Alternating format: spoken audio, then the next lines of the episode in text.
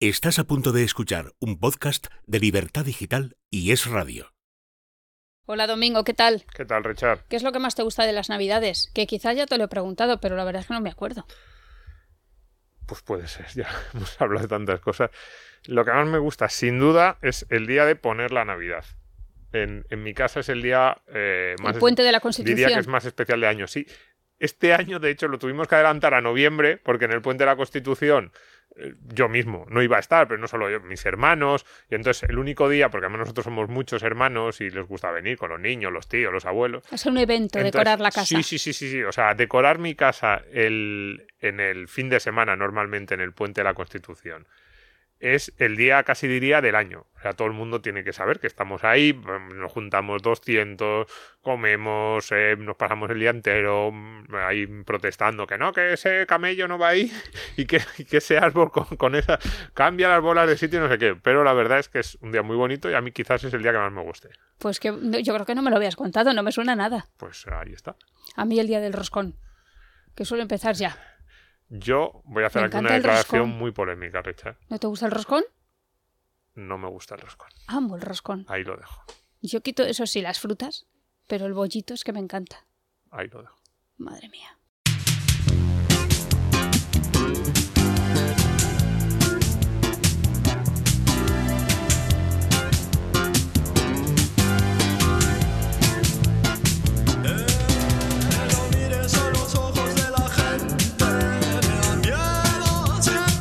¿Qué tal? ¿Cómo estáis? Bienvenidos a Economía para quedarte sin amigos. Hoy acabaré pronto. Solo me gustaría deciros gracias. Como escribe Dickens, la Navidad es el momento de hacer balance. Luego, quien ya sabemos lo estropea diciendo que es el momento de darse cuenta de que eres un año más viejo y ni una hora más rico. Ni caso. A él, a Scrooge, el milagro de la Navidad le da la oportunidad de deshelar su corazón y de comprender que su mejora, también moral, depende de la mejora de sus congéneres. El potencial de cada uno de nosotros de multiplicar los panes y los peces. No sé si sois conscientes, queridos oyentes, de la felicidad que nos procuráis. Una felicidad, una relación nutritiva que cuando sonó por primera vez No mires a los ojos de la gente, no existía y ahora sí. El milagro de empeñarnos en quedarnos sin amigos se obró. Qué suerte la mía. Qué suerte la nuestra. Feliz Navidad.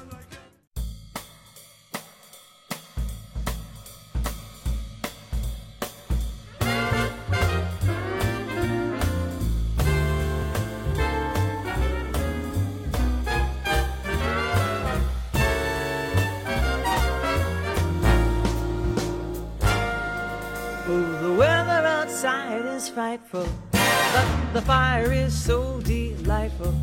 And since we've no place to go, let it snow, let it snow, let it snow. It doesn't show signs of stopping, and I brought some corn for popping. The lights are turned way down low. Let it snow, let it snow, let it snow. When we. Vamos con un clásico, ¿no, Domingo? Hombre, claro. Las bombas navideñas. Las bombas. Para, Venga, vamos a hacer la Para- cena un poquito más conflictiva de lo habitual. Para dinamizar, para dinamizar las cenas. No es para hacerlas. A ver, yo soy. No puedo ser más fan de la Navidad. No queremos que esto genere problemas. Tengo que preguntar a tu mujer si eres también fan de recoger luego todo el adorno que pones. Sí, sí, no, luego también, también. Pero es, ver- es verdad que el día más triste del año que es el 7, el 7 de enero, cuando te tienes que poner Qué a... rollazo es eso. Es un bastante rollo, pero bueno, eh, hay que hacerlo, así que no pasa nada. Hay gente que deja el árbol tres meses, pero es que a mí eso me da más pena, seguir viendo el árbol de Navidad el día 15 de enero. Entonces, el día 7-8 ya lo quitamos. Lo importante es apuntar dónde te guardas las cosas, porque al, día, al año siguiente ya no aparecen. No sé si te desaparecen cosas. No, no, no, yo, lo- lo- soy, yo soy bastante es que organizado. tú y yo somos diferentes. Sí, sí. Yo soy bastante organizado y está todo perfectamente Bien, bueno, vamos a ir con las bombas navideñas y nos va a acompañar durante todo este podcast Diana Kroll, que es mujer de Elvis Costello, Creo que se conocieron en 2002 y al año siguiente ya estaban casados. O sea, un amor a primera vista y tienen dos, dos niños. Y bueno, ella es una gran cantante de jazz. Estuvo en España el pasado verano, que es también compositora, pianista y es una delicia escucharla. A mí este tipo de jazz, Sí, a mí también me gusta bastante. bueno, No elegante. sabía nada de su vida familiar, seguro que pone también. Una cantante a la que no le hacen si falta los pondrá el- el gorgoritos. Belén, ella o- Elvis, pero bueno, Seguro que sí. seguro. Y tú imagínate, se pegarán por cantar junto al árbol. Pues, eh, pues vamos, a lo mejor también les gusta discutir, o no discutir, simplemente dialogar. No queremos que esto sea motivo de, em, de enfado. De hecho, creemos que va a ser. Van a ser las. No, creemos que van a ser las discusiones menos peligrosas para esta cena. Porque a partir de las 10 menos cuarto, 10, el día de Nochebuena, hay ya dos opciones. Una, que el primo ese que se ha tomado. Que, no, el primo ese que Digo, se ha tomado tres, copas dormirte. de vino, empiece a tocar la zambomba y a cantar mal. Porque no es Elvis Costello, claro, sí. villancicos feos. O dos, que alguien diga, pues el constitucional lo ha hecho muy bien. Madre Lo que mía. te- Claro, entonces las dos opciones son nefastas El para esa cena del familiar. rey. Madre mía, este año. O que alguien diga, pues esto ha sido un golpe de Estado en toda regla, están usurpando la soberanía popular. Entonces, como no queremos que ocurra eso, Eso es. mucho mejor que saquen nuestras bombas, que son bombas controladas. De estas eh, son, son mini bombas, diríamos. Pero Sí. son temas interesantes. Bien, vamos a empezar con las redes sociales. Vamos a hacer un pacto con todos nuestros oyentes. Cuando empecemos a cenar, dejamos el móvil en la mesa del salón, Sí, no eso. la del comedor. No, no, yo este año ya lo tengo decidido que voy a- además voy a poner a, a la niña, a mi hija pequeña, claro, no, no le van a decir Con que una no. cesta, pasar la cesta. No, con una cesta en la entrada de casa Muy y bien. según vayan llegando todo el mundo el móvil a esa cesta. Eso es. Porque fija, fijaos, a los oyentes que, se, que, que miren estos datos que tenemos sobre las primeras bombas, que va sobre este tema, móviles, pantallas y nuestra obsesión. Titulares. Un, un estudio de la BBC, o que refleja la BBC, que recoge la BBC, es 4,8 horas al día gastamos en los teléfonos móviles. Y además es un estudio a nivel internacional. Es decir, Ujú. eh, Se traduce en un tercio es de cierto nuestro que no, tiempo que, estamos no es- despiertos. o sea, España, pero o sea, que no, no incluye, al menos en los países que apunta, no está España, pero vemos la India, Turquía, y, y los estudios que yo he visto de España son similares, ¿eh? Estados Unidos, Japón, pero me gusta porque son países de, de muchos lugares diferentes, de todos Sí, los continentes, sí, sí. y en todos ellos se mantienen las constantes. Hay países en los que todavía lo usan más los móviles, eh, por ejemplo en Brasil, Corea del Sur, pero parece que es bastante homogéneo. 4,8 horas al día mirando la pantalla del móvil. Me parece una auténtica barbaridad. Yo creo que yo gasto mucho menos, aunque probablemente, cuidado, yo gasto menos porque a lo mejor estoy más mirando el ordenador, porque es verdad que yo soy poco de móvil otro y soy tipo de pantalla, sí. y, y es parecido. Entonces, Aquí hablaban sobre todo de aplicaciones eh, vinculadas a las redes sociales. Sí. Quien se lleva la palma es el TikTok. no las 4,8 horas al día mirando el móvil está asociado a esas aplicaciones, pero sí un porcentaje cada vez mayor. Y efectivamente, TikTok es la que más está creciendo. Yo no la tengo. ¿Qué Yo tiene tampoco. TikTok? Es que, claro, como en esto no podemos hablar mucho, pero TikTok es Porque la que más conozco. está creciendo y sí que nos dice que el 70% más o menos del tiempo está en este tipo de, no en TikTok, pero sí en este tipo de redes sociales. De, ese, de esas casi 5 horas al día, el 70% del Es que es tiempo que el usuario... TikTok. No sé si sabes cómo funciona, Domingo. Eh, no, Porque yo sí lo he no, visto no. cómo funciona y son vídeos muy pequeños y entonces es un picoteo constante. Vas ya. Y entonces, claro, es que no te puedes desenganchar. Estás todo el rato viendo un picoteo. Si estás en bailes, pues bailes. Si estás en cosas de belleza, cosas de belleza. De moda, de moda. Tonterías, tonterías. Pero constantemente. O sea, no te da tiempo a cansarte. Sí, pero fíjate, esto que podría alguien decir, pues bueno, pues yo utilizo el tiempo lo que me da la gana. A mí me parece muy feo, sinceramente, estar rodeado de gente. Eso lo ves Es a veces ahora en los bares, en los restaurantes.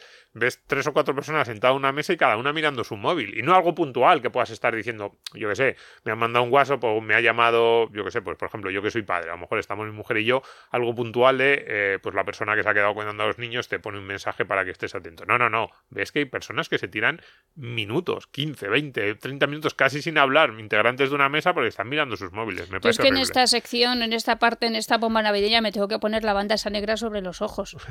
Tú también eres Porque que claro, hace al eso. leer todas las noticias digo, pero madre mía de mi vida, sí cumplo todas. Pero no solo Menos eso. tener Pero en el resto ya Pero- te digo yo que lo cumplo. Pero fíjate, otros artículos que nos han llamado la atención. El 45% de los universitarios sufren homofobia, nos contaba Olga San Martín en El Mundo. Es decir, que. eh, me pongo nervioso miedo si no tengo el móvil. Exactamente, miedo a no tener el móvil. Y que es el, el tema que a mí, que por eso lo traemos aquí, ¿no? porque alguien diría, bueno, pero esto no es, econo- esto es economía o esto es más que nos estáis echando la bronca por Hombre, mirar para el los móvil?". dueños de las aplicaciones sí, porque no veas qué pastón mueven. Eso sí. Pero fíjate, el, el- el que a mí me llamó la atención más y, y que eh, fue la, la causa de traerlo aquí. Y es que estamos perdiendo facultades De por el uso del móvil. Un artículo muy interesante sobre cómo algunas de nuestras capacidades. Muy, muy fíjate, interesante, sí. eh, ahí ya sí empezamos a hablar de temas de productividad, de capacidades nuestras. Estamos perdiendo facultades. Por ejemplo, la memoria. Sí, titulaba el Guardian, ¿tu smartphone está arruinando tu memoria? Y sí, es que realmente tenemos peor memoria porque empezamos a confiar todo en el móvil.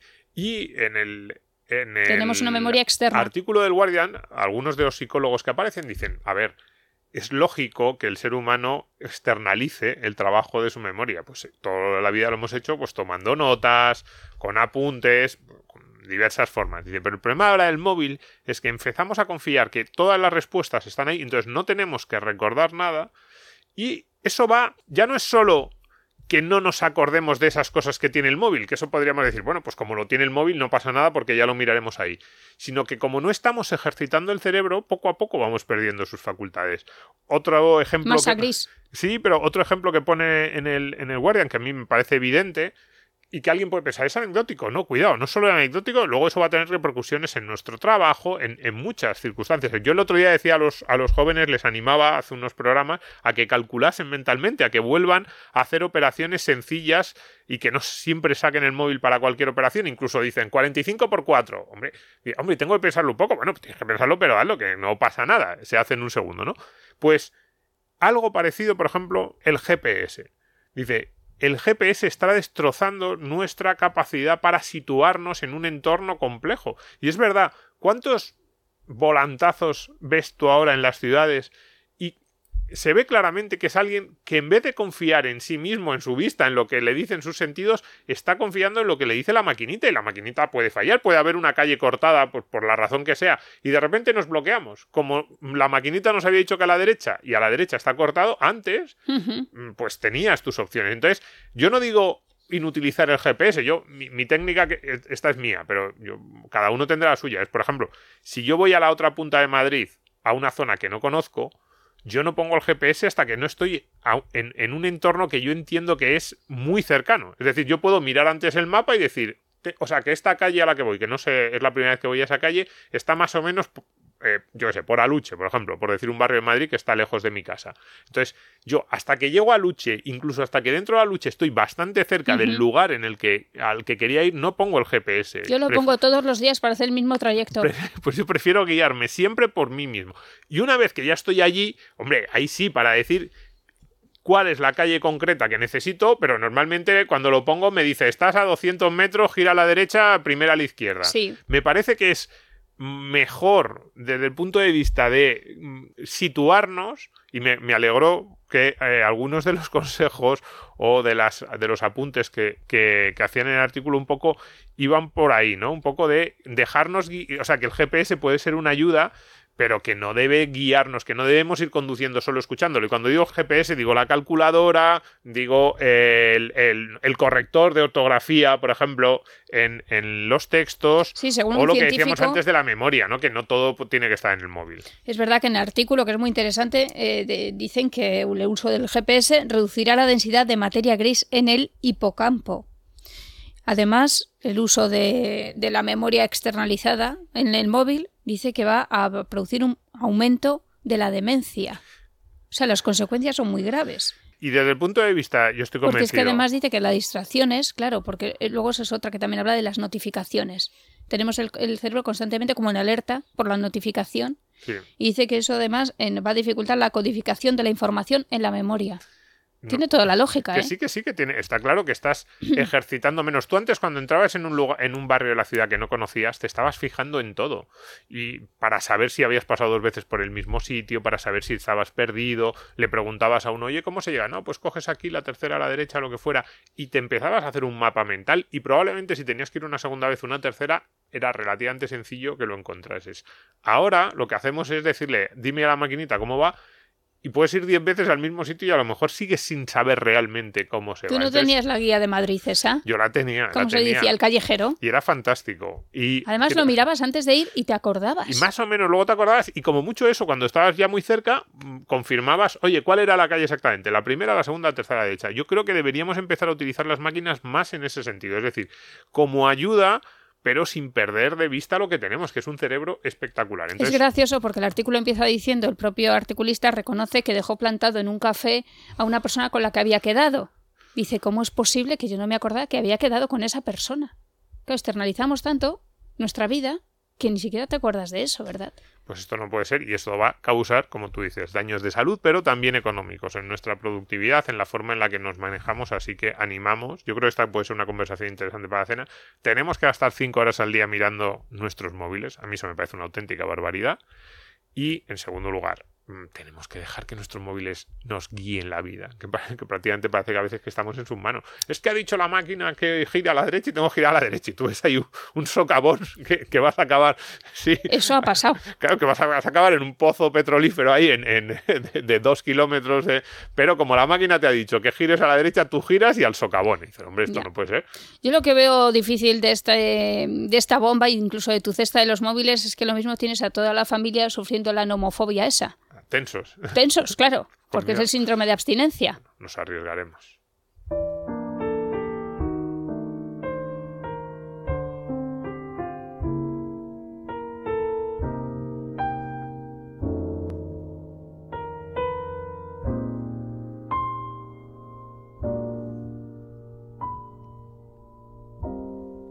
Have yourself a merry little Christmas.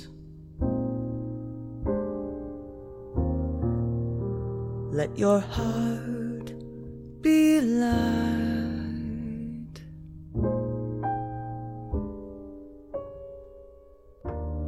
From now on, our troubles will be out of sight.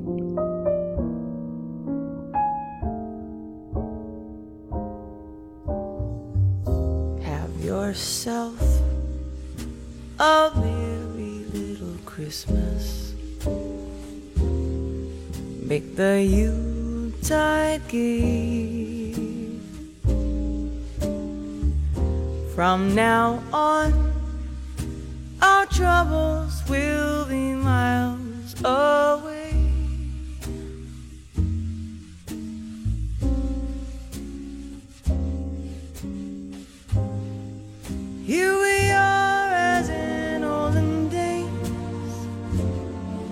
Happy golden days of yore.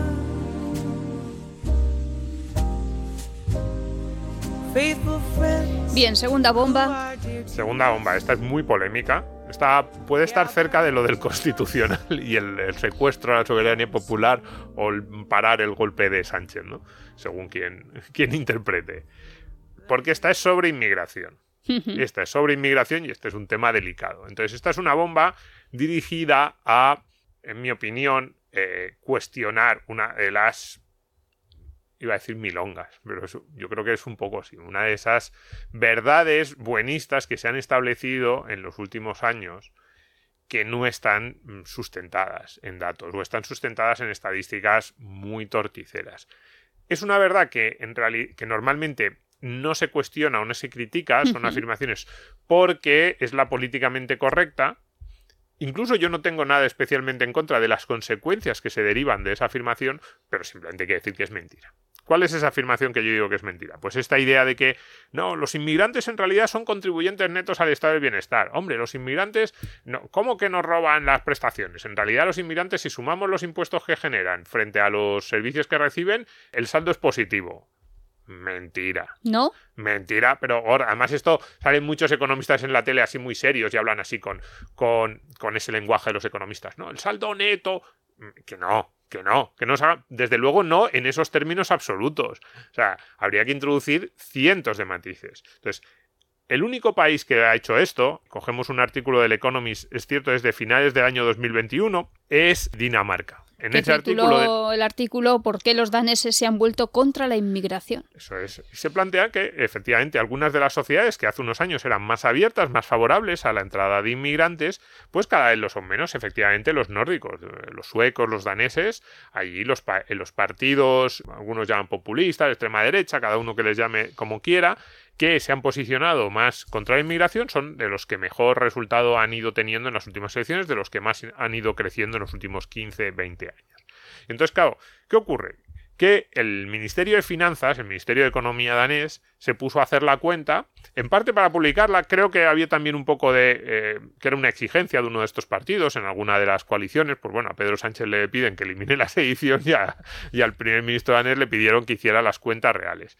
Y las cuentas reales, lo que nos dicen es que para la gran mayoría de los inmigrantes por edades, el, el gráfico, quizás lo más interesante del artículo sea el gráfico, porque lo que hace es mostrar cuál es el saldo neto de inmigrantes daneses, inmigrantes de países occidentales, inmigrantes de países de mm, Oriente Medio, hacen una, una mezcla que es Oriente Medio, Norte de África, Pakistán y Turquía, esa franja de países árabes fundamentalmente, países musulmanes, y luego otro tipo de inmigración.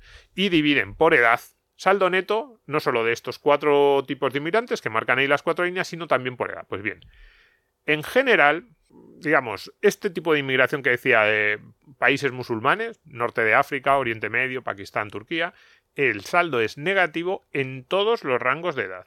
En todos los rangos de edad, desde un año hasta los 90, que es lo que aparece en el gráfico. Todos los saldos de edad, todos los grupos de edad es negativo. Para los inmigrantes de inmigración no occidental y que tampoco sea de uno de estos países, podremos pensar en inmigrantes sudamericanos, probablemente en Dinamarca mucho inmigrante del este de Europa. Pues bien, para este tipo de inmigración o inmigrantes asiáticos, el saldo es negativo en casi todos los colectivos, aunque es verdad en que los inmigrantes entre los 30 y los 50 años es ligeramente positivo. Entonces, claro, si tú solo tienes inmigración en esa franja de edad, durante los años en los que... Que suele ser la habitual, por lo menos en España, sí, ¿no? pero... No viene gente sí, pero mayor. cuidado, luego el inmigrante sí que pasa a ser mayor y entonces su saldo es claramente negativo. Entonces, dura- mientras están en esa franja de edad, 30-50, para esos inmigrantes no occidentales, ellos en el, en el estudio lo llaman no occidentales, el este de Europa entra en esa categoría, entre esos 30 y 50 años sí es un saldo, pero cuidado, si uno ve las, las- la gráfica, lo que nos dice es que entre esos 30 y 50 años el saldo es solo ligeramente positivo y luego antes de los 30 y con posterior a los 50 el saldo es negativo por mucho. Tercera gráfica, que serían los inmigrantes de países occidentales. Y ahí hay una, bueno, es más lo que uno podría esperar, que es saldo negativo antes de los 20 años y saldo bastante negativo también a partir de los 70. Y entre los Ujú. 20, 25 y los 70, pues un saldo mm, positivo para la hacienda, es decir, aportas más en ingresos de lo que gastas, pues es lógico. Y de hecho es, es una curva que va prácticamente mm, pisándose con la de los daneses de origen, que efectivamente eh, un danés de origen consume más del estado del bienestar hasta los 20, 25 años, luego aporta mucho más desde los 25 hasta los 70 y a partir de los 65, Ujú. 70 vuelve a estar en saldo negativo, que es lo que podríamos esperar. Pero lo que nos dicen los datos, y por eso el artículo dice, ¿por qué los daneses están en- ahora en contra de la inmigración?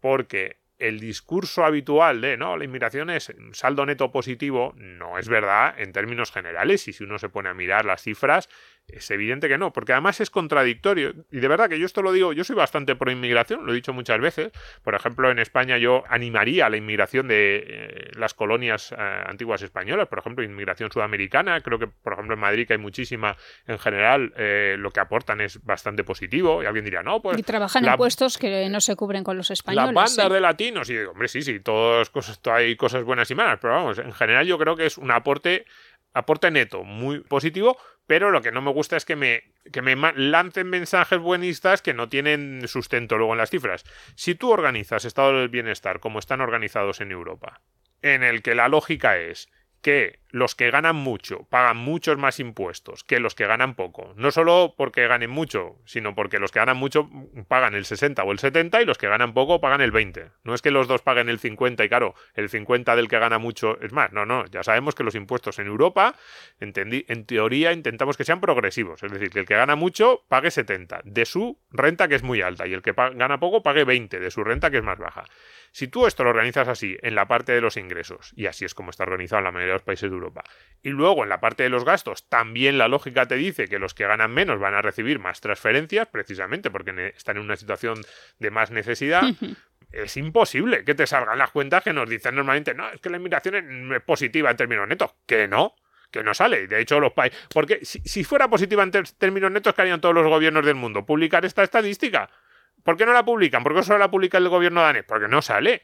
Y de hecho, luego tenemos otro artículo, Sí. y lo incluiremos, el otro enlace, que es Sí, una. por cierto, un- antes de pasar, mm, me ha llamado la atención, bueno, en lo que está desde luego Dinamarca, es muy sorprendente, como decías, por la tradición de estos países, pero es que se ha fijado el objetivo de cero solicitantes de asilo y a todos los que llegaron de Siria los va a devolver a Damasco. Sí, sí, sí, porque. es radical, ¿eh? radical porque también una, una herramienta como era el derecho de asilo que parecía que era para aquellos que estuvieran en una situación de no de co- completa indefensión en su país de origen se está traduciendo en una vía de inmigración económica. Eh, hay mucho solicitante de asilo que realmente es un solicitante de asilo más clásico, pero también es una vía de inmigración económica. Entonces, genera problemas. Si a mí lo que me molesta con esto es que es ese discurso de no, no, no, no se puede hablar nada de esto porque entonces ya eh, te metemos en el rincón. No, esto es así. De hecho, el, hay un artículo de la OCDE que plantea El eh, impacto pues, fiscal el de la impacto fiscal de la inmigración de los años 2000, ¿no? Y entonces empieza el artículo diciendo en todos los países los inmigrantes contribuyen más en, in- En impuestos. impuestos y contribuciones que de lo que los gobiernos gastan en protección social, salud y educación. Y yo dije, ¿eh? ¿Eh? Esto parece un poco contradictorio con lo que yo he dicho. Sí. Claro, luego uno se pone a mirar. No, no, pero se pone a leerlo y es todo lo contrario. Es todo lo contrario. Es decir, el titular no se. O sea, Yo he tenido que leerlo dos veces, digo, no me he enterado de la tesis, entonces. Esto es que mi inglés, mi inglés necesita, es verdad, porque el artículo está en inglés. No, es que luego uno se pone a mirar los datos detallados y dice lo contrario. Dice, cuando todo el gasto público es incluido, el, el- la contribución fiscal neta de los inmigrantes permanece positiva en un tercio de los países. O sea que ya estamos en dos tercios que ya no es positiva, es negativa. Cuando, claro, dice, cuando todo el gasto público es incluido. Hombre, sí, sí, claro, si vas a incluir todos los impuestos, tienes que incluir todo el gasto. Es que me parece una broma, pero cuidado, porque los titulares se los llevó el primero, la primera de las afirmaciones que decíamos. Y no solo eso, sino que hay aquí una cuestión muy Mayor importante. contribución per cápita de los inmigrantes frente a los nativos. Eso, así empieza el artículo. Luego, Pero luego Sí, sí. hay una cosa que es muy importante, que es esa mezcla. Por eso a mí me gustó el artículo del Economist, el estudio del Ministerio danés y esas líneas de los inmigrantes, que en España también es importante. Claro, en España decimos, hay en España lo que sea, 6, 7 millones de inmigrantes, porque además esto va variando, porque cuando se nacionalizan ya empiezan a contar como españoles. Entonces, desde un punto de vista puramente estadístico, cómo se dibujan las estadísticas favorece, si lo queremos ver, a lo que siempre hemos dicho. la imagen de la inmigración. ¿En qué sentido? Pues, por ejemplo, en España hay alrededor de un millón, un poco más, de inmigrantes europeos occidentales. Pues desde los noruegos que están en Alicante, en esos pueblos alrededor de Altea, que son todos noruegos, Sí, hasta los ingleses, sí. o los, ale- los ingleses de la Costa del Sol, o los alemanes de Mallorca. Entonces, claro, ese es un millón de personas que entran en la categoría de extranjeros en las estadísticas económicas y claro, pero ese millón de personas tira mucho para el lado de para el, iba a decir para el lado bueno, digamos, que distorsiona la estadística, porque cuando planteamos, oye, podemos atraer o no atraer más o menos inmigración, no estamos pensando en el alemán de Mallorca, que evidentemente ese sí, Sí. es un contribuyente neto, sino en, inmigrante de determinadas... Sí, eh, de- hostelería, reparto. no, y de otras nacionalidades. Sí, Entonces, claro. claro, si tú desagregas por comunidades, claro, y lo digo, por ejemplo, en otro tema muy polémico, también temas delictivos. Claro, dices, no, es que la tasa de delincuencia entre los 8 millones de extranjeros que viven en España, por ejemplo, es el 1%. Dices, si tú quieres que el que lee eso tenga la imagen real de cuál es la tasa de delincuencia entre lo que él está pensando como inmigrante, como extranjero, tienes, uno, que sacar al millón de inmigrantes, a esto, al alemán que vive en Mallorca, porque eso no es lo que mentalmente nos- nosotros nos estamos imaginando cuando leemos esa noticia. no es el relato que tenemos. No es el relato que tenemos en nuestra cabeza y probablemente tendrías que meter a, pues por ejemplo, a los que yo decía antes, a los inmigrantes que tienen la doble nacionalidad y que ahora cuentan como españoles. Porque, cuidado, en las estadísticas, ese inmigrante de doble nacional, nacionalidad que ahora cuenta como español y que a lo mejor es receptor neto de ayuda, en la, estadística cuenta como un español que es receptor neto de ayudas, pero socialmente no lo consideraríamos así, lo consideraríamos como, joder, en el peor o en el mejor de los sentidos. Es decir, el que sea más pro inmigración, por ejemplo, yo lo que decía antes de los países sudamericanos, dirá, oye, no, no, pero esta persona pues está aquí y está haciendo su labor y probablemente necesitamos a buena parte de los inmigrantes y el que lo quiera meter dirá, pues este lo que está haciendo es llevárselo crudo de aquí. Pero los dos estamos pensando en él, por mucho que lleve dos o tres años viviendo en España y ya tenga algo de la nacionalidad, y digamos, sí, sí, sí, legalmente la tiene, pero estadísticamente seguimos pensando. O sea, estadísticamente no figura como inmigrante, mentalmente sí. Entonces, cuando uno se pone a mirar los datos desagregados, no es verdad. Entonces, yo lo único que le digo a mis compañeros periodistas, a los que quieren hacer estos informes de la OCDE, que luego te pones a mirarlos y dices, esto no es verdad, en mi opinión, esto no ayuda. Es- o sea, son el tipo de mentiras que son demasiado fáciles de desmontar. Digamos la verdad, digamos las cifras claras, veamos cuáles son los Pero que no saldos se netos. desmontan. No, y, y pensemos, por ejemplo, a- a- si puede haber buenos argumentos. Alguien puede decir, oye, es que los italianos o los irlandeses, cuando llegaron a Estados Unidos a principios del siglo XX, eran mm, receptores netos de ayudas o el pequeño estado del bienestar, que la verdad era un muy pequeño estado del bienestar en el que había entonces, pues ellos se favor- eh, les favorecía o eran entraban en la escala de menos ingresos y podían generar problemas y- Claro. y, generar un problema. Oye, y luego a Y luego, segunda mira, protagonizan por- películas, Eso como es, El y luego a segunda generación, tercera generación, no solo eran, son, ya son más americanos que los que provenían de Holanda y del Reino Unido en el siglo XVII. Entonces, mejor utilicemos argumentos de ese estilo que son razonables y no nos hagamos trampas al solitario diciendo primero que tenemos un estado del bienestar increíble, progresivo y en el que los pobres mm, van a obtener recursos de los ricos y que luego te llegan cada año 200.000 personas al nivel de ingresos más bajo, pero que mágicamente esas 2.000 personas van a contribuir de forma neta al conjunto del Estado. Es que es, es tan absurdo que, por favor, que no nos lo cuenten más.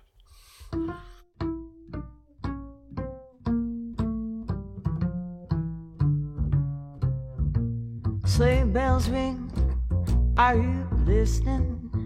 In the lane, snow is glistening. A beautiful sight. We're happy tonight. Walking in a winter wonderland. Gone away is the bluebird. Here to stay is a new bird. He sings a love song as we go along, walking in a winter wonderland.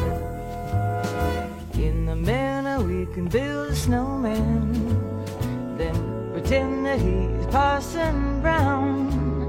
He'll say, Are you married? We'll say, No, man, but you can do the job when you're in town. Later on, we'll conspire as we dream by the fire to face unafraid the plans that we made, walking in a winter wonderland.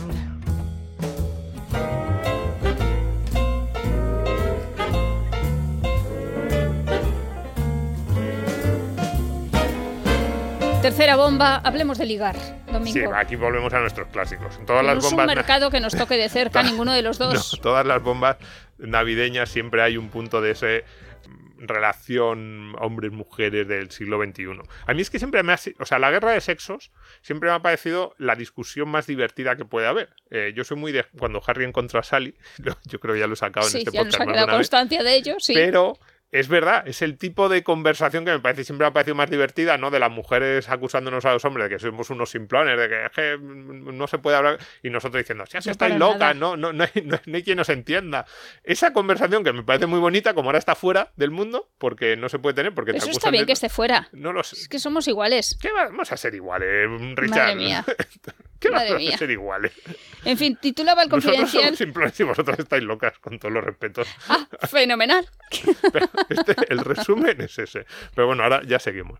No- y desde luego no somos iguales. Pero, Bien, el confidencial titulaba una entrevista con el autor eh, John Birger, que ha publicado dos libros muy interesantes. La titulaba así la entrevista ¿Por qué las universitarias de Nueva York tienen más difícil ligar que un señor de Soria? Exactamente. Porque le pone una caravana. No, y Ah. A ver, esto los economistas, así, los economistas serios, cuando, cuando se quieren divertir, ahora tienen Tinder. Porque Que, esto se dedicaba a la economía, Sí, al periodismo es que, es que les, económico. da demasiado, les da demasiados datos. O sea, Tinder es una herramienta y entonces, claro, empiezas a coger las herramientas de análisis econométrico clásicas de eh, un poco de, pues para inferir relaciones y es que te salen cosas que están, son divertidas y no, pero bueno. Entonces, efectivamente, lo que dice este señor es que ese grupo de ese colectivo, son las mujeres de con estudios superiores, tiene muy difícil eh, o tiene cada vez más difícil encontrar pareja. ¿Por qué? Porque, bueno, si los datos son así, claro, si en la universidad, y él dice en Estados Unidos, hay un 33% más de mujeres que de hombres, pues claro, eh, eso ya te dice que eh, si se emparejan uno a uno, pues no va a haber para todas. Claro, llega un momento que quedan cinco hombres para 15 mujeres. Él empieza a hacer la cuenta, ¿no? Claro, él empieza a hacer un poco, dice, no, pues puede parecer que no es mucho el 33%, pero entonces empieza a decir, imagínate que en una clase hay 20 chicos. Eso eh, es, perdón, 40 para 30, Eso luego es. se van emparejando, luego quedan 20 para 10 y luego quedan ya directamente 5 para 15. Eso es. Entonces, efectivamente, pues no hay, no hay para todas. Y entonces se pregunta. Bien, ¿por qué hay más mujeres en la universidad?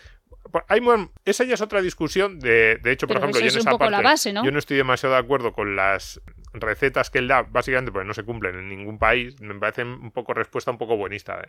Pero en la realidad es que lo hay.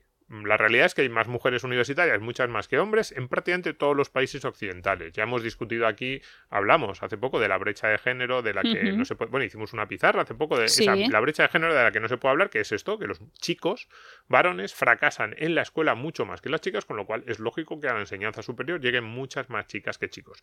Entonces, claro, la primera idea que todos tenemos es que normalmente nos emparejamos con aquellos a los que conocemos en nuestro trabajo, en clase, pues, eh, pues eso, lo que dice este chico es que de repente no, no hay No hay para todas. no hay chicos para todas. Eh, hay ya muchos economistas que empiezan a decir que el, el gran beneficiado de este comienzo del siglo XXI es el hombre soltero universitario, porque tiene a su disposición un gran rango de opciones entre los que elegir. Y eh, esa, esa idea de que están las mujeres peleándose por los, los pocos hombres buenos que hay por ahí. Luego está una discusión que ahí hay datos mezclados sobre si a los hombres y a las mujeres les importa el estatus socioeconómico, cultural, laboral de sus parejas. Y ahí hay de todo. Eh, yo lo que he estado buscando, el, mejor estudio que, yo- que yo he encontrado de estos últimos meses, estos hay millones, eh, dice que, por ejemplo, los hombres cuando están buscando en, en este tipo de aplicaciones, tipo Tinder y otras, que a lo mejor pues, te van dando cada vez más datos, no les gusta, rechazan eh, o tienen tasas de aceptación muy bajas las mujeres que están en paro para los hombres, pero que luego una vez que tienen trabajo no hay demasiada selección. Es decir, el- los hombres no miran demasiado sobre si título universitario que no. Y sin embargo, que las mujeres, este es un dato muy polémico, pero sí que se ha visto bastante reforzado con casi todos los estudios que se han hecho, las mujeres son más selectivas. Es decir, intentan que los hombres con los que concertan esa primera cita en la app sea de un nivel igual o superior al suyo, pues eso, por ejemplo, desde el punto de vista educativo. Pero eso todavía hace más complicado lo que estábamos diciendo antes de que las mujeres encuentren a los hombres. Porque claro, si no quieren, mm, esa mujer universitaria no quiere a un no universitario, y parece ser que en algunos casos no quieren, pues Ya. ¿dónde los van a encontrar si encima en la universidad no hay para todas? Es como, chicas, vamos a buscar opciones. También dice el bueno de John que, claro, tampoco a las mujeres les gusta entrar mucho en Tinder al aparecer porque les da tipo ansiedad y les da miedo. Sí, y Porque porque, claro, no saben a quién se van a encontrar. fíjate, una, una Porque ahí tú estadística cuelgas, supongo, la foto que quieres que vean, claro. Fíjate, una estadística, efectivamente, y esta es una estadística, yo creo que con menos, incluso menos peso ideológico, si queremos, porque son de las propias app de citas que lo han ido midiendo, ¿no? El 78% de los usuarios de Tinder son hombres y el 22% son mujeres, que por cierto es algo que podíamos, que podíamos intuir que esto estaba ocurriendo. Claro, pero cuidado, para esas pocas mujeres que entran en Tinder tienen mucho mercado, porque son 78, pero cuidado, Una proporción El- más o menos como en la Facultad de Economía. el 46%, y esto estudio del New York Times, así que le vamos a dar Credibilidad. credibilidad. Pues esto, estudio del New York Times. El 46% de las veces los hombres hacen un scroll a la derecha, o no, no sé cómo, porque aquí dicen swipe right, ¿no? Que es mover la flecha hacia la derecha. Supongo que ir pasando el álbum, ¿no? Entiendo que lo de no darle sé. a la derecha es que yo no he utilizado nunca Tinder y Darle digo de verdad. Entiendo que lo de izquierda. darle a la derecha es Sí. aceptar y darle hacia la izquierda es negar, por, por, Ah. el, por el contexto, ¿no? Entonces, el 46% de las veces los hombres dicen, ok, esta me gusta, es un potencial match, ¿no? Y sin embargo, solo el 14% de las veces la mujer le dice, ok, este podría ser un match. Pero claro, tú fíjate lo que nos van diciendo un poco los datos de Tinder es, 70 hay un 78% de hombres frente a un 22% de mujeres y encima las mujeres dan ok, dicen que sí, que están dispuestas, solo una de cada seis veces, una de cada seis, una de cada siete veces en ese 14%. Con lo cual, ese 78% de hombres que está luchando por eh, conseguir la atención de muy poquitas mujeres, encima son mujeres que son mucho más selectivas que ellos, porque ellos dicen que sí, así, con facilidad. Bien, Tú- sí. Pero tú decías antes que éramos iguales, yo te digo, pero vamos, ni de broma. Que vamos, En aquí- muchas cosas sí. Tú estás ahí mirando y dices, bueno, pues sí, pues sí, pues venga, no, no está tan mal. Y sin embargo, las mujeres sois mucho más selectivas. Entonces, la mezcla de todo esto. Nos yo- gustan las rebajas, pero no para todo. no lo sé, pero la mezcla de todo esto yo ya no sé lo que quiere decir, porque por, por una parte hemos dicho que en la universidad hay más mujeres que hombres, entonces la mujer lo tiene muy difícil, pero luego cuando hay menos mujeres que hombres, como es en Tinder, también resulta que sois más selectivas, Lo entonces las mujeres jorobado, ¿eh? universitarias que no quieren men- menos que universitarios no tienen con quién salir y nos dice el confidencial que una universidad de Nueva York lo tiene todavía más complicado que un señor de Cuenca para conseguir una pareja. Pues eso, nosotros lo dejamos todo esto sobre la mesa. Esto Sí. no es culpa nuestra, es culpa de los economistas. Otro dato que aportaba este señor decía que en algunos códigos postales de Nueva York, como Chelsea, casi 8 de cada 10 personas entre los 20 y los 40 años son mujeres. Claro, O sea, mujeres que en- viven solas. Por eso, entonces, esto ya empiezan a hablar del mercado de citas, el mercado de las relaciones sentimentales y de un poco oferta y demanda y qué es lo que tienes que ofrecer tú y lo que puedes demandar. Entonces, lo que dicen es cuando hay muy poquita oferta y hombres solteros universitarios que con 35 años hayan llegado hasta ahí Tienen solteros. una edad mental de 25, porque ese es otro que también comenta el artículo. También. La madurez. Hay poquitos y poquitos de los buenos, de los que tengan un buen trabajo, que sean sensatos, estables, Que no Claro. jueguen todo el día videojuegos. Y hay muchísima gente que demanda eso, porque estás tú viviendo el Chelsea y todas tus vecinas que quieren. Solo hay uno. En todo Chelsea solo hay uno. Puedes así. convertirte Con- en un no binario. Claro, con 35, sensato, con un buen trabajo y que digas, bueno, este hombre efectivamente no, no tiene una edad mental de 13, hay uno en todo Chelsea. Y sin embargo hay 200 mujeres. Claro. ¿Qué le tienes que ofrecer tú a ese para que se fije en ti? De eso es de lo que hablan los economistas. Empiezan a hablar en estos términos que a mí me parecen un poco raros para las relaciones sentimentales, pero algo también tienen que ver. Y entonces lo que dicen los economistas es, cuidado, esta mujer lo tiene muy complicado y esa sensación de ¿qué tengo que hacer para encontrar al hombre en mi vida? Pues a veces es que no puedes hacer nada, si es que no hay. Todo esto explica el éxito del rey Gaspar en la cabalgata de Madrid. ¿Le has visto? Al rey Gaspar, no. ¿Qué le pasa al rey Bueno, Gaspar? Almeida nos dejó el gran titular en el radio y es que repetía este año el rey Gaspar Ah, sí. en la cabalgata. Pero sabemos Como si- no puede ser de otra forma. sabemos- A ver, los reyes magos son los mismos siempre. Pero sabemos si tiene trabajo. Sí, si sí, tiene trabajo y tiene más cosas. es buen- Tiene más cualidades, sí. es buen o sea, tú le harías swipe right, ¿no? Tú a Sí, la- al rey Yo Gaspar. se lo haría, sí, sí. Encima el rey.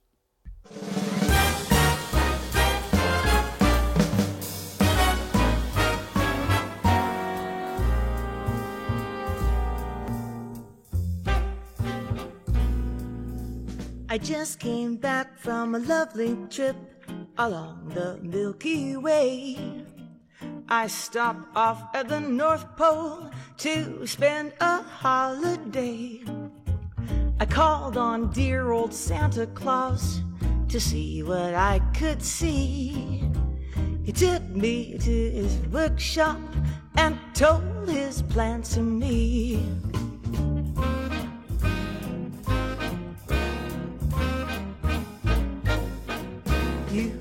Better watch out, you better not cry, better not pout, I'm telling you why. Santa Claus is coming to town. He's making a list and checking it twice. Gonna find out who's naughty and nice.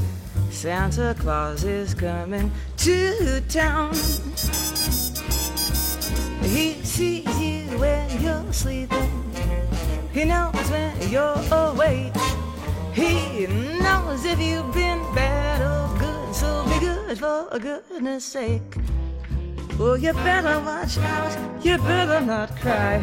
Better not pout. I'm telling you why. Santa Claus is coming to town.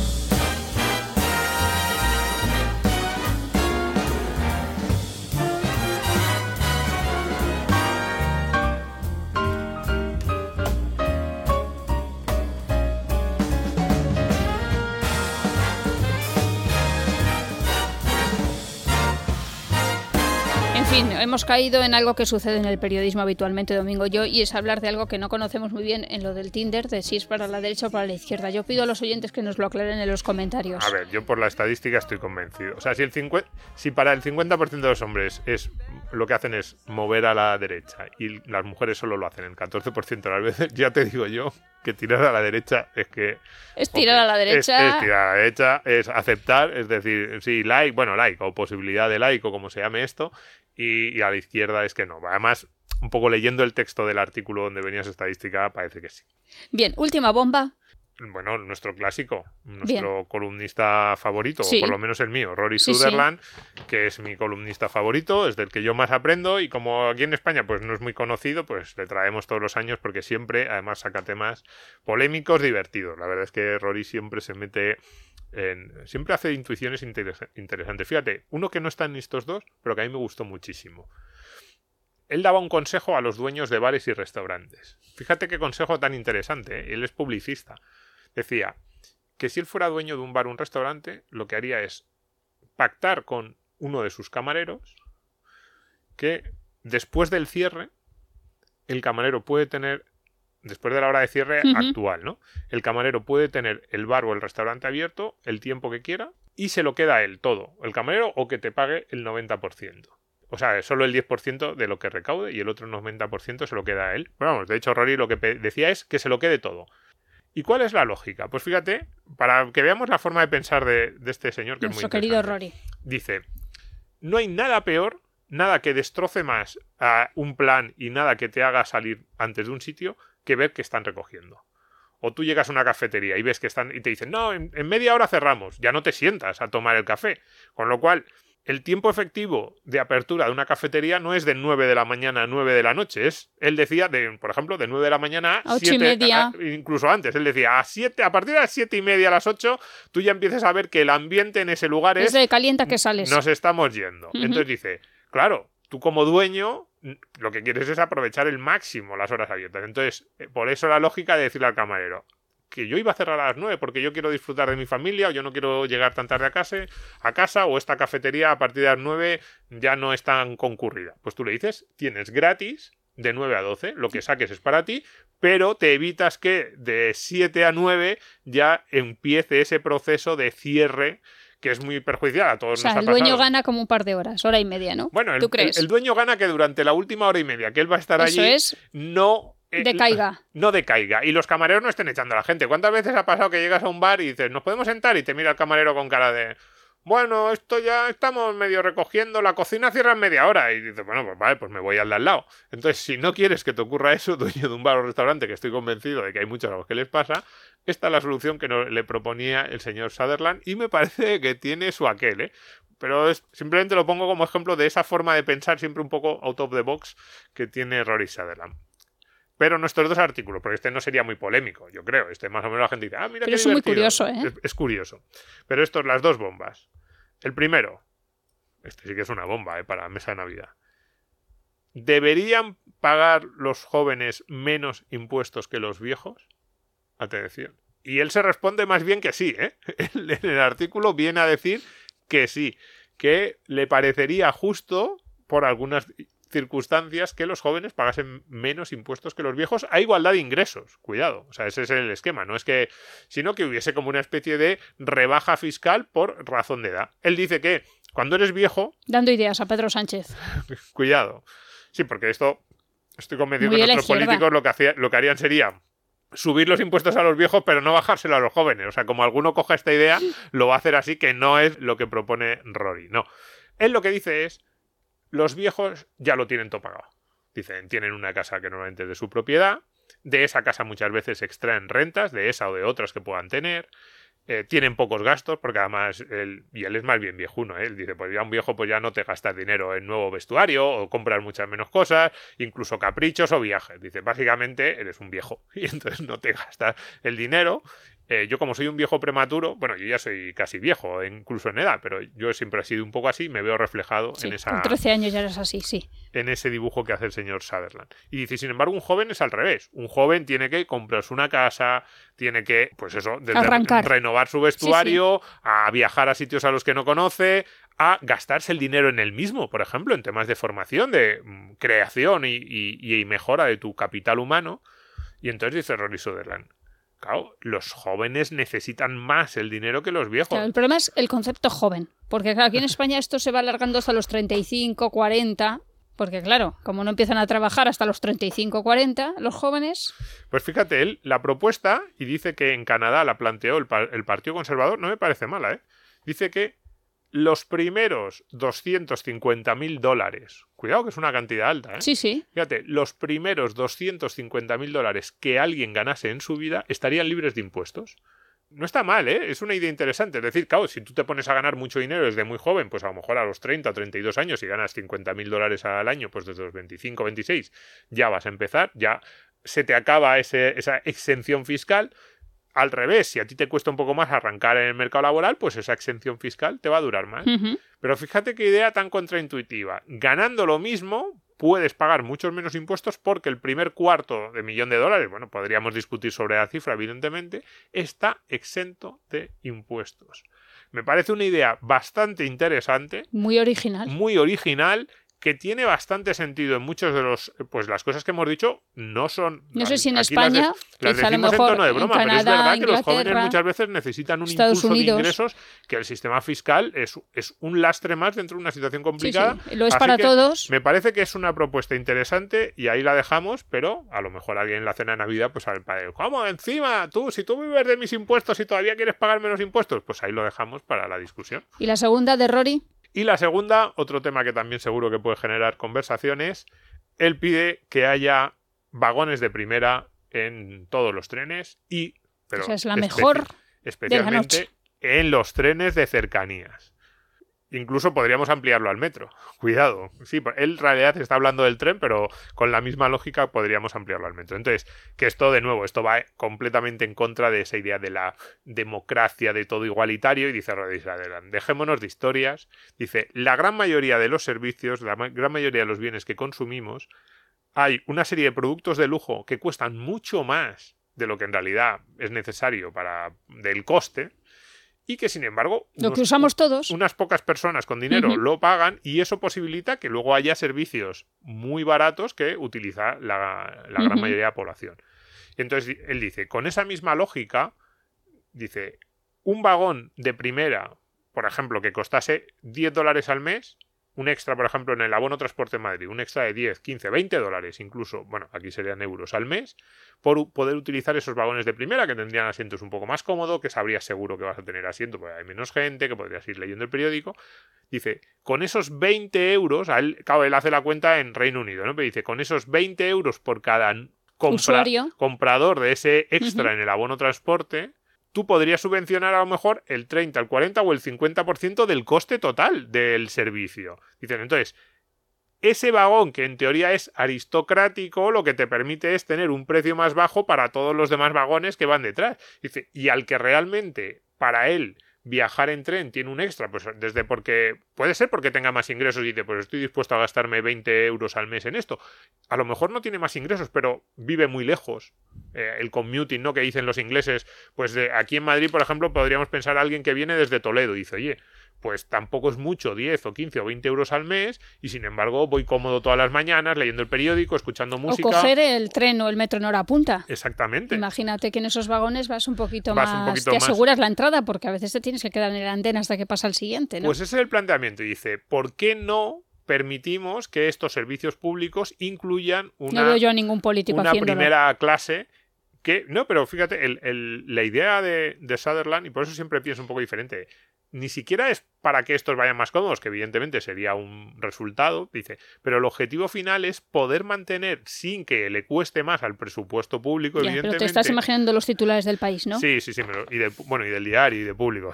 Vale. Va- Ayuso, Ayuso crea los vagones de metro para ricos. Primera y segunda. Primera vuelve. y segunda, vuelve la discriminación. Pero a mí Vuelve me parece una idea muy interesante que en muchos servicios públicos haya un servicio premium que lo pague solo el que quiera y con eso que se recauda tienes para hacer más baratos los aviones. Cuidado, perdón, los aviones, los, los trenes.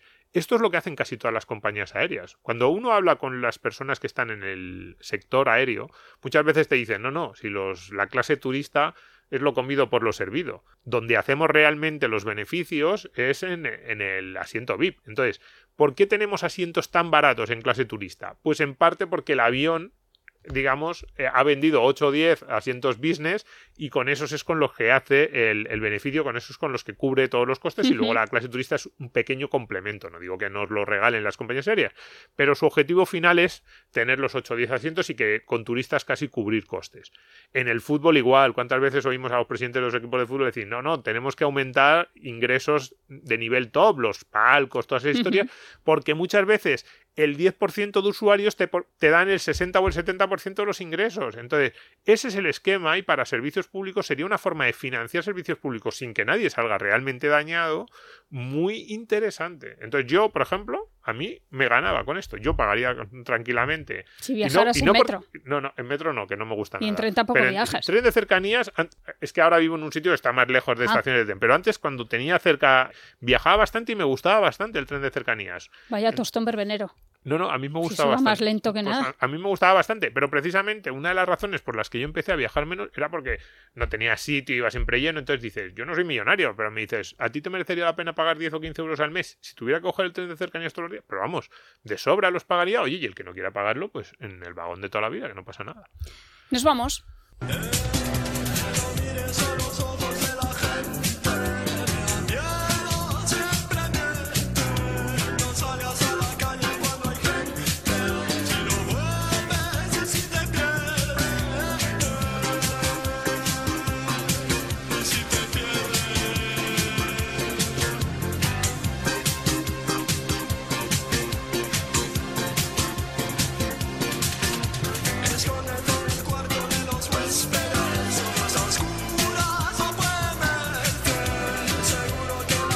Momento favorito de la Navidad es el momento de hacer balance. Es- está muy bien. Así, a mí no, no, no soy el que más me gusta, aunque... Mi balance siempre concluye diciendo, eres como eres. Disfrútate. Sí, no, y el, el balance de este año en economía para quedarte sin amigos es bastante bueno. Es muy Aunque bueno. no estamos Tenemos cumpliendo el objetivo final del podcast porque cada vez tenemos más amigos en el grupo de Telegram, más descargas, más oyentes, más gente que se nos acerca y nos dice, oye, me ha gustado mucho.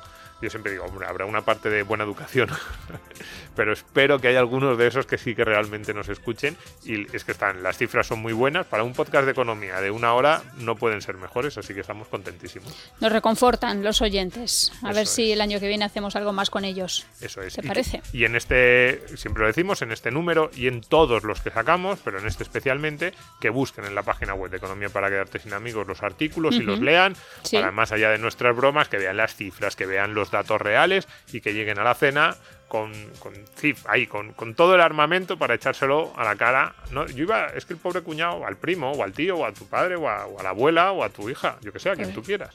Bueno, pues chicas liberales, que sé que las hay, somos menos. Chicas de, las hay. Chel- chicas de Chelsea, tenéis un futuro.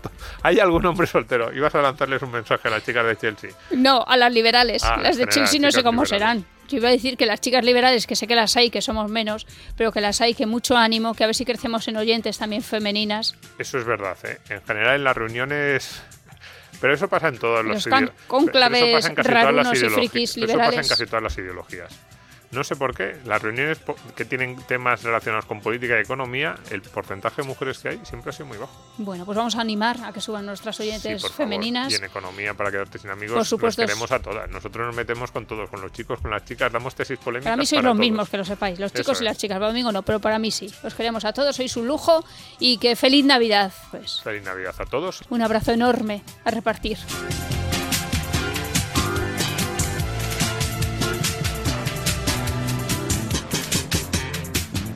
Escucha este y otros programas cuando y donde quieras a través de los podcasts de Libertad Digital y Es Radio.